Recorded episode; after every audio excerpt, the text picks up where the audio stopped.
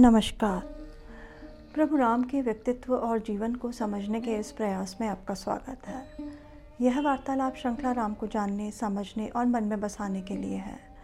इसमें मैं योगिता पंत अपने मार्गदर्शक एवं गुरु अनिल चावला जी के सम्मुख कुछ जिज्ञासाएँ प्रकट करती हूँ और वे समाधान करते हैं। आइए इस वार्तालाप का आनंद लें। अनिल जी बहुत बहुत स्वागत है आपका। नमस्कार। अनिल जी पिछले प्रकरण में आपने बताया था कि लक्ष्मण राम जी के पास चले गए थे और सीता अकेली हो गई थी। इधर जहाँ राम लक्ष्मण सीता कुटिया बना के रहते थे वहाँ पे रावण छुप गए थे और वो इस मौके की तलाश में थे कि कब लक्ष्मण जाए सीता अकेली हो तो उनके पास जाए। तो वो कैसे गए क्या किया रावण ने? रावण ने पहला प्रयास ये किया जी। कि वो सीता को ऐसे प्यार से मना ले। और इसके लिए मैं जानता था कि उसका रूप बड़ा विकराल है खतरनाक दिखता है लोग डर जाते हैं तो उसने अपना रूप बदला। और अपना जो खतरनाक रूप था उसको त्याग के एकदम सौम्य भव्य रूप धारण किया और वो एक सन्यासी ब्राह्मण के रूप में आ गया। अब एक सन्यासी ब्राह्मण के रूप में वो वहाँ उपस्थित हुआ। और उपस्थित होके उसने अपने रावण वाले गुण नहीं दिखाए। वह उसका उद्देश्य था कि मैं बिना किसी ज़ोर ज़बरदस्ती के केवल सीता की प्रशंसा कर लूँ सीता मुझ पे लट्टू हो जाए और मेरे साथ चलने को ऐसे ही तैयार हो इसलिए वो इस रूप में बन के ब्राह्मण बन के सन्यासी बन के बिल्कुल अच्छे वस्त्र पहन के सौम्य रूप धारण करके सीता के सम्मुख उपस्थित हुआ और उससे वार्तालाप करने लगा उसकी प्रशंसा करने लगा। ये आपने बताया भी कि प्रशंसा करने लगा तो थोड़ा विस्तार से बताइए कि किस तरह से प्रशंसा करने लगा? जो उसने प्रशंसा की मैं पूरी यहाँ बता नहीं सकता। उसने सीता के एक एक अंग का वर्णन बिल्कुल ऊपर से लेकर नीचे तक एक एक अंग का बहुत विस्तार में वर्णन किया कि तुम्हारा ये अंग ऐसा है, तुम्हारा ये अंग ऐसा है। मैं यदि आज वो वर्णन यहाँ करूँगा, आज के युग में उसे अश्लील माना जाएगा। और संभवतः उस युग में भी जो संभ्रांत लोग थे, जो अच्छे लोग थे वो स्त्री के सम्मुख जाके वैसी उसकी प्रशंसा नहीं करते। पर रावण रूप धर लेगा पर उसका मानस तो अंदर की भावना तो राक्षस रहेगी। तो उसने उस ढंग से सीता का वर्णन किया और कहा कि तुम्हारा रूप जो है इतना सुंदर है इसने मेरा मन हर लिया है। मैंने पृथ्वी पर ऐसा रूप कहीं नहीं देखा, ऐसा रूप तो हो ही नहीं सकता। तुम तो स्वर्ग की अप्सराओं से भी, देवियों से भी, जितने गंधर्व हैं, उनकी नारियों से भी सबसे सुंदर हो। तुम अत्यंत सुंदर हो, मनमोहक हो। पुरुष तो वही श्रेष्ठ है जिसे तुम पसंद करो। गंध वही अच्छी है जिसे तुम उपभोग में लाओ। वस्त्र वही सुंदर है जिसे तुम पहन लो। ऐसे उसकी तारीफ़ किए जा रहा है। कहा कि पति भी वही अच्छा है, वही भाग्यशाली है, जिसका तुम्हारे साथ संयोग हो। बाकी तो सब किसी का कोई भाग्य ही नहीं है। तुम इतनी सुंदर हो, पर मुझे ये बात समझ में नहीं आती कि तुम जैसी सुंदर स्त्री क्योंकि विश्व में पूरे में अद्वितीय है, अकेली है, ऐसी अनूठी है। वो इस दुर्गम वन में क्या कर रही है? ये तो यहाँ तो देवता भी नहीं आते। यहाँ तो और कोई देवता, गंधर्व, किन्नर, कोई नहीं आता। ये तो राक्षसों का क्षेत्र है। बड़ा भयंकर क्षेत्र है। यहाँ तरह तरह के जंगली जानवर हैं, हिंसक पशु हैं। और उन सब के बीच में तुम अकेली इस वन में विचरण कर रही हो। ये क्या बात है? मुझे अपना परिचय दो हे सुंदरी। हे सुमुखी अपना परिचय दो। इस प्रकार करके ये ब्राह्मण रूपधारी रावण ने सीता को पहले तो प्रशंसा की और साथ में ये भी कहा कि तुम यहाँ कैसे हो? और फिर उसका परिचय पूछा। रावण की ये सारी बातें सुन करके फिर सीता ने क्या किया? देखिए सीता सरल स्त्री।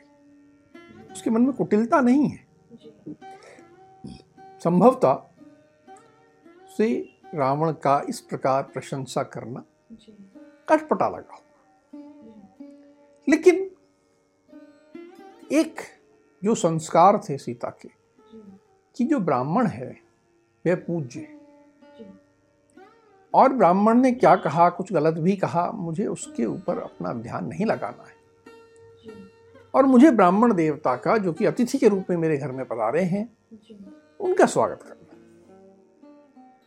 तो सीता ने रावण को क्योंकि ब्राह्मण रूप में था स्वागत किया। कहा कि हे ब्राह्मण देव हे अतिथि आप हमारे यहाँ पधारे हैं आपका स्वागत है। ये यहाँ पर चटाई है कृपया इस पे आप बैठ जाएँ। यह जल है जिससे आप अपना हाथ मुँह धो लें। और ये वन के कुछ फल, फूल हैं। ये आप ग्रहण करें। हमने वन से जो भी एकत्र करते हैं, वही आपको भी हम दे सकते हैं। ये आप ग्रहण करें। और आपने मेरा परिचय पूछा तो मेरा परिचय इस प्रकार है कि मेरा जन्म यहाँ हुआ। मैं जनक की पुत्री हूँ। मैं ऐसे ऐसे मेरा विवाह हुआ। विवाह के बाद कुछ समय में बहुत आनंद से रही और उसके बाद इस तरह घटनाक्रम हुआ और मैं अपने पति के साथ और अपने देवर के साथ यहाँ हूँ। इस तरह अपना अपना परिचय बहुत सहज भाव में।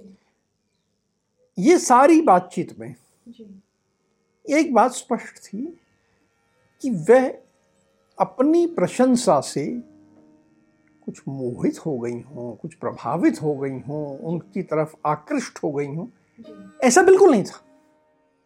केवल क्या था कि कर्तव्य भाव है ये जो अतिथि मेरे द्वार आए हैं मैं ग्रस्त जीवन जीने वाली एक स्त्री हूँ मुझे अतिथि का स्वागत जैसा विधान है उस अनुसार करना है और वो करते हुए बैठी और उसके मन में ये भी था कि इन्होंने मेरे से बातचीत की है। ब्राह्मण ने मुझसे बातचीत की अगर मैं इनसे बातचीत नहीं करूँगी तो ये गलत है। देवता रुष्ट हो जाएँगी कि तुमने सब तो रखने खाने को रख दिया मुझसे बात तक तो कर नहीं रही। ये मुझे नज़रअंदाज कर रही हो। ऐसा नहीं। तो चाहे उसके मन में केवल राम की बात और लक्ष्मण की बात कि वो गए हैं राम सुरक्षित होंगे नहीं होंगे ये सब चल रहा था। लेकिन अपने कर्तव्य बोध से बंधी हुई अपने कर्तव्य बोध किया का पालन किया अपना परिचय दिया और फिर उसी कर्तव्य बोध के हिसाब से कोई आकृष्ट होकर नहीं सहज भाव में पूछा कि हे ब्राह्मण देवता आप इस वन में पधारे हैं आप भी अपना परिचय दीजिए मैंने अपना परिचय दिया। इस तरह करके उसने परिचय। तो रावण ने अपना परिचय किस प्रकार से दिया? हाँ। अब रावण को एक बात समझ में आ गई। कि यह पतिव्रता स्त्री। एक पर पुरुष द्वारा की गई प्रशंसा से विचलित नहीं हुई है। अपने पति के प्रति जो उसका प्रेम अनुराग उससे विचलित नहीं हुई है। तो उसने पैतरा बदला। कई स्त्रियाँ एक शक्तिशाली पुरुष की शक्ति से प्रभावित हो जाती। वो बहुत बड़े पद पे है बहुत बड़ा आई ऑफिसर है बहुत बड़ा नेता है मंत्री है इससे प्रभावित हो जाती है। आजकल भी होती हैं। तो उसने कहा ये अपनी प्रशंसा से तो प्रभावित नहीं हुई है। शायद मेरे असली परिचय से प्रभावित हो जाए। तो उसने कहा कि हे सुंदरी तुम मेरा जो परिचय पूछ रही हो मैं वो हूँ जिससे सारे देवता असुर मनुष्य सब डर के मारे थर्राते हैं। मैं राक्षसों का राजा रावण हूँ। मैं सर्वशक्तिमान हूँ।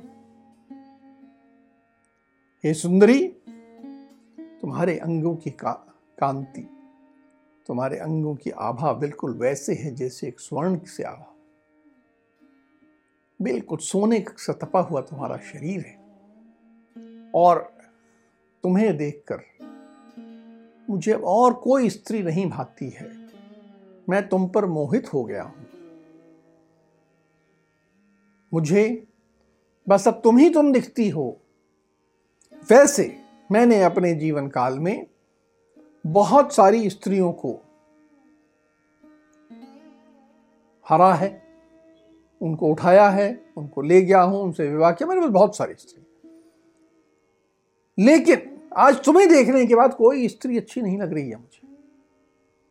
तो हे सुंदरी, हे सुमुखी, तुम मेरे साथ चलो और मेरी पटरानी बन जाओ। तुम हर तरह के सुख भोगोगे। हर तरह के आभूषण तुम्हारे पास होंगे। इस तरह तुम मन में रह रही हो अच्छा नहीं लगता।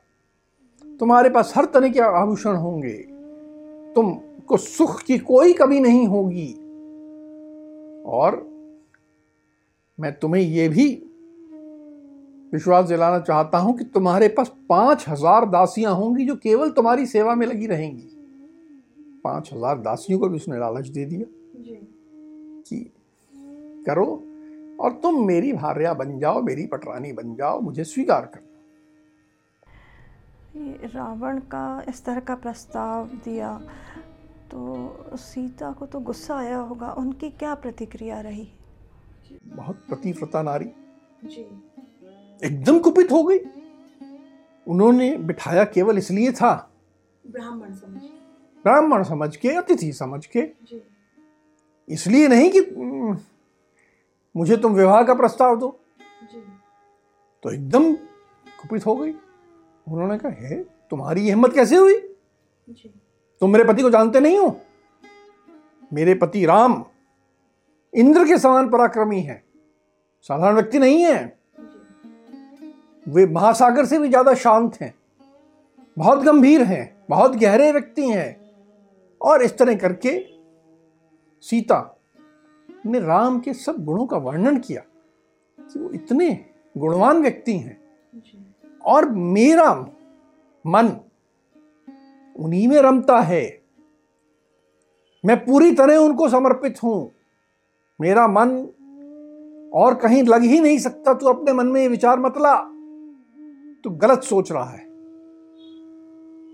तू समझ ले कि तू सिहार, सियार है और मैं सिहनी हूँ। हमारा मेल कभी नहीं हो सकता। ऐसा विचार भी मतला जो तू सोच रहा है वो ऐसा है जैसे तू अपनी आँख को सुई से रगड़ना चाहता है। तू इतना बड़ा मूर्ख है। तू जैसे, जो सोच रहा है वो ऐसा है कि कोई सोचे कि काल कूट विष पी ले और उसके बाद भी जीवित रह जाए। ये संभव नहीं है। तुझे समझना होगा कि मैं कौन हूँ। जैसे सूर्य की प्रभा को कोई हाथ नहीं लगा सकता वैसे तो मुझे हाथ नहीं लगा सकता।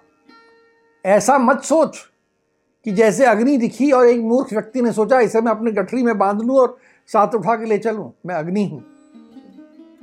यदि तूने ये विचार किया तेरी मृत्यु निश्चित है। अपनी मृत्यु को आमंत्रण मत दे। मेरे राम में और तुझ में। वही अंतर है जो एक हाथी में और एक बिलाव में होता है जो एक गरुड़ और कौए में होता है जो हंस और गिद्ध में होता है। इतना अंतर है तुम में मैं तन मन प्राण मेरे सब राम में बसते हैं। तो इस तरह करके तो अपने मन में गलत विचार क्यों ला रहा है? और यदि तुम मुझसे बलात् पूर्वक बल पूर्वक मुझे उठा ले जाएगा कुछ करने कुछ को प्रयास करेगा तो ये भी समझ ले कि तू पचा नहीं पाएगा। जैसे एक मक्खी अगर घी पी ले तो उसको पचता नहीं है। मुझ जैसी पतिव्रता नारी को तू यदि हाथ भी लगाएगा तो जल जाएगा तेरी मृत्यु निश्चित है। तो ये मन में विचार मत ला और इस विचार को भूल जा। ये बिल्कुल संभव नहीं।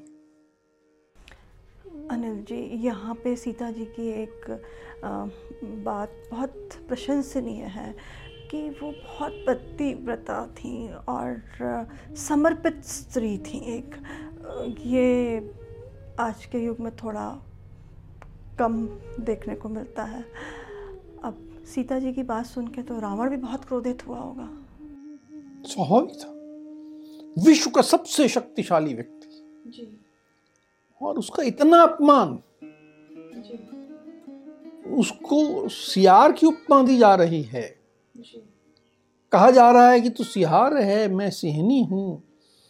मेरे राम ऐसे हैं मेरे राम ऐसे हैं तू उनके बराबर कुछ नहीं है। वो हंस हैं और तू गिद्ध है वो गरुड़ है और तू ये बहुत अपमान था। लेकिन मोहित था। मजबूर था। प्रारंभ उसने किया था। एक अत्यंत सौम्य रूप से। फिर उसने अपना परिचय दिया रावण के रूप में। अब और क्रोधित हो गया। तो अपनी शक्ति की बात और ज़्यादा करने लगा। उसने कहा तुम मुझे जानती नहीं हो। मैं कुबेर का सौतेला भाई हूँ। एक बार किसी बात पे मेरा और कुबेर का का युद्ध हो गया और मैंने कुबेर को परास्त कर दिया था। और परास्त करके मैंने ये लंका जिसका मैं राजा हूँ लंका कुबेर से जीती थी। और कुबेर से ही मैंने जो पुष्पक विमान मेरे पास है जो। केवल विचारों की शक्ति से चलता है वो भी मैंने उसी से छीना है। उसी युद्ध में मैंने जीता है। मैं बहुत शक्तिशाली हूँ तुम समझो इस बात को। पूरे विश्व में कोई ऐसा नहीं जिसको मैंने परास्त ना किया हो। चाहे देवता हो चाहे गंधर्व हो चाहे पक्षी हो चाहे नाग हो प्रकृति का हर कुछ मुझसे डरता है। मैं जब मेरे सामने तो सूर्य का तेज भी धूमिल हो जाता है। नदियाँ स्थिर हो जाती हैं नदियाँ चलना रुक जाती हैं। मेरे डर के मारे वृक्ष के पत्ते हिलना बंद हो जाते हैं। तुम किस तरह की बातें कर रही हो? तुम मुझे जानती नहीं हो। तुम मेरी लंका को भी नहीं जानती। मेरी लंका इंद्र की अमरावती से अधिक सुंदर है, अधिक भव्य है। हमारे यहाँ महलों के दालान और फर्श सोने के बने हुए हैं। कोई ऐसा स्थान तुम्हें मालूम है? तुम किसके बारे में ऐसी बात कर रही हो? तुम मुझे उस व्यक्ति से डरा रही हो। जो। कि साधारण मनुष्य है। जो कुछ है ही नहीं। अरे तुम लंका में मेरी पटरानी बनकर चलो। तुम इतने सुख से रहोगी। इतने वैभव में रहोगी कि मनुष्यों को भूल जाओगी कि मनुष्य क्या होते हैं। और मनुष्यों में भी। किस मनुष्य की बात कर रही हो? कितना निकृष्ट मनुष्य है वो राम। मुझे मालूम है, तुमने बड़ी बड़ी बातें करी, ऐसा हुआ, वैसा हुआ। अरे, राजा दशरथ ने अपने प्रिय पुत्र को राजा बना दिया और अपने ज्येष्ठ पुत्र को घर से निकाल दिया। अब ये वन वन भटकता फिर रहा है।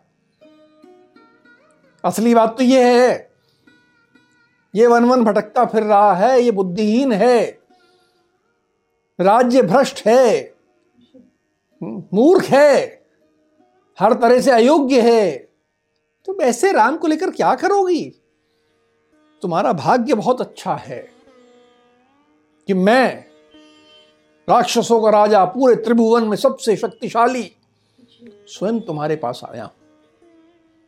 और तुमसे अनुरोध कर रहा हूँ ये तुम्हारा भाग्य है। इस भाग्य को नकारो मत। मेरे प्रस्ताव को स्वीकार कर लो। यही तुम्हारे हित में है। ऐसा सौभाग्य तुम्हारे सम्मुख आया है। और उस सौभाग्य को तुम नकारना चाह रही हो? कैसी गलती कर रही हो? तुम अपने आप को बड़ी बुद्धिमान स्त्री समझती हो, तुम्हारी बातों से ऐसा लगता है। पर हो तुम मूर्ख। उस मूर्ख राम का ही कुछ तुम पर प्रभाव आ गया लगता है। ये मूर्खता छोड़ दो। और समझदारी की बात करो। लगभग लगभग रावण ने वो कहा, जो आज की भाषा में कहें तो बोले, प्रैक्टिकल बनो। कहा ये जंगल का वनवासी राम? और कहा वैभव की पराकाष्ठा? वैभव की पराकाष्ठा चुननी चाहिए। और मैं जो प्रस्ताव दे रहा हूँ उसे स्वीकार करो। इतना ये सब बातें सुनने के बाद फिर सीता जी ने क्या किया? सीता जी और क्रोधित हो गई। उनका मन विचलित होने का प्रश्न ही नहीं उठता। वो वैभव की तरफ़ चली जाए ये तो संभव ही नहीं था। ये तो कुछ हो ही नहीं सकता था। उन्होंने कहा कि हे रावण तू कहता तो है कि तू कुबेर का भाई है। कुबेर तो देवताओं के भी वंदनीय है पूजनीय है। इतने महान व्यक्ति का भाई होने का दावा करता है और इतने छोटा कर्म करना चाहता है। इतना पाप कर्म करना चाहता है कि पर स्त्री का तो हरण करना चाहता है। कैसी बात कर रहा है तू? तेरी बुद्धि समाप्त हो गई है क्या? तू एक बात समझ ले कि इंद्र की पत्नी शची का कोई हरण कर ले तो संभव है कि वो बच जाए। लेकिन राम की प्रिय पत्नी हूँ मैं, राम की एकमात्र पत्नी हूँ मैं मेरा हरण करके, मेरा अपमान करके तू जीवित नहीं बचेगा। ये बात मैं तुझे समझा रही हूँ। तू समझ ले। ये भी समझ ले कि यदि तूने मेरा हरण किया तो उसके बाद यदि तू अमृत भी पी ले तो विश्व में इस ब्रह्मांड में कोई शक्ति तुझे मृत्यु से नहीं बचा पाएगी। तो इतनी बड़ी गलती कर रहा है ऐसा मत कर। सीता जी की बात सुनने के बाद फिर रावण ने क्या कहा? अब रावण के सारे प्रयास असफल हो चुके थे। उसने सौम्य रूप कोशिश की। अपने परिचय दे की कोशिश की। अपने डर दिखाने की कोशिश की कि मैं ऐसा ऐसा हूँ किसी तरह से विचलित तो नहीं हुई थी? तो उसने अब अपना जो सारा माया थी, आडंबर था, सौम्य रूप का, भव्य रूप का उस सब त्याग दिया और अपने असली रूप में आ गया। उसी विकराल, उसी भयानक, काला शरीर पे जगह जगह चोटों के निशान, विभिन्न बार चोटें लगी हुई और ऐसा भयानक रूप जो था उसमें पूरा सामने आ गया। बिल्कुल ऐसा लग रहा था, शरीर जैसे काले मेघ होते हैं, वैसा उसके का शरीर आँखें क्रोध से लाल। एकदम क्रोध से लाल। और उसने कहा हे मूर्ख औरत अब वो कोशिश नहीं कर रहा था कि ये मेरे प्यार से मान जाए। उसको मैं मोह लू ये मुल्क प्रयास छोड़ चुका था। वैसे अपनी असफलता मान चुका था। लेकिन अब ये आक्रामक रूप में था। उसने कहा हे मूर्ख औरत कैसी बातें कर रही है? तेरे योग्य पति, मैं ही हूँ। इस विश्व में तेरे जैसी सुंदरी का पति होने की योग्यता केवल मुझमें है। राम में बिल्कुल नहीं है, वो साधारण मनुष्य में क्या होगी? और तेरे मन में जो राम के प्रति अनुराग है, ये केवल मूर्खता है। राम की आयु समाप्त हो गई है। तो क्यों विधवा जीवन जीना चाहती है? समझदारी से काम ले और चल मेरे साथ। राम की बुद्धि खोटी है वह बुद्धिहीन है। तुझे तो मेरे साथ चलना ही होगा। और कह के सीधा राम की बुराई करते हुए रावण सीधा सीता की ओर बढ़ा। उसने सीता के बाल पकड़े नीचे की तरफ़ हाथ डाल के उसको पीछे से उठा लिया। और बिल्कुल जिसे कहते हैं बलपूर्वक उसका हरण करने के लिए। अब उसकी सहमति की बात नहीं कर रहा था। अब तो ज़ोर ज़बरदस्ती से केवल बालों से खींच के और नीचे से उठा के उसको उठा लिया। तो में उसका रथ आ गया और वो रथ की तरफ़ सीता को उठा के उसने रथ में बिठाया खुद रथ में बैठ गया और सीता को अब ज़ोर ज़बरदस्ती से हरण करके ले जाने लगा। अब जब सीता जी को रथ में बैठा लिया तो सीता जी ने चीख पुकार मचाई होगी मदद के। लिए। अब तक वो बातचीत कर रही थी। अब बातचीत समाप्त हो गई थी। उनके पास ये शक्ति नहीं थी कि उसका प्रतिकार कर सके। तो उन्होंने राम को को पुकारा लक्ष्मण को पुकारा। कहा हे देवी देवता जो भी इस वन के हो मेरी रक्षा करो। जो भी प्राणी देख रहे हो, देखो मेरे साथ क्या हो रहा है। सबको पुकारा। और बहुत पीड़ा भर ढंग से पुकारा। और फिर उन्हें याद आया कि यहाँ एक और है जो मेरी सुरक्षा के लिए है। जो मेरे ससुर का मित्र है। तो उन्होंने कहा, हे जटायु दे पक्षीराज, आप कहाँ हो? मेरी रक्षा करो। इस बार उन्होंने जटायु का नाम लिया उनको याद आया होगा। को याद आया। तो उन्होंने जटायु का नाम लिया इस तरह उन्होंने सबको पुकारा और अपनी जो कर सकती थी उस समय इतने बड़े सशक्त व्यक्ति के सामने उन्होंने करने का प्रयास किया? ये बहुत दुखद पूर्ण घटना है किसी भी एक स्त्री के साथ। बहुत भयंकर है और विचलित कर देने वाली है सबके लिए। और रामायण में पर एक महत्वपूर्ण घटना है। अब जटायु को पुकारा सीता जी ने। इसकी चर्चा हम अगली प्रकरण में करेंगे। अब आज की चर्चा को हम यही विराम देते हैं। अगले प्रकरण में राम के जीवन से जुड़े कुछ अनछुए पहलुओं के साथ हम दोनों फिर उपस्थित होंगे। राम राम। राम राम।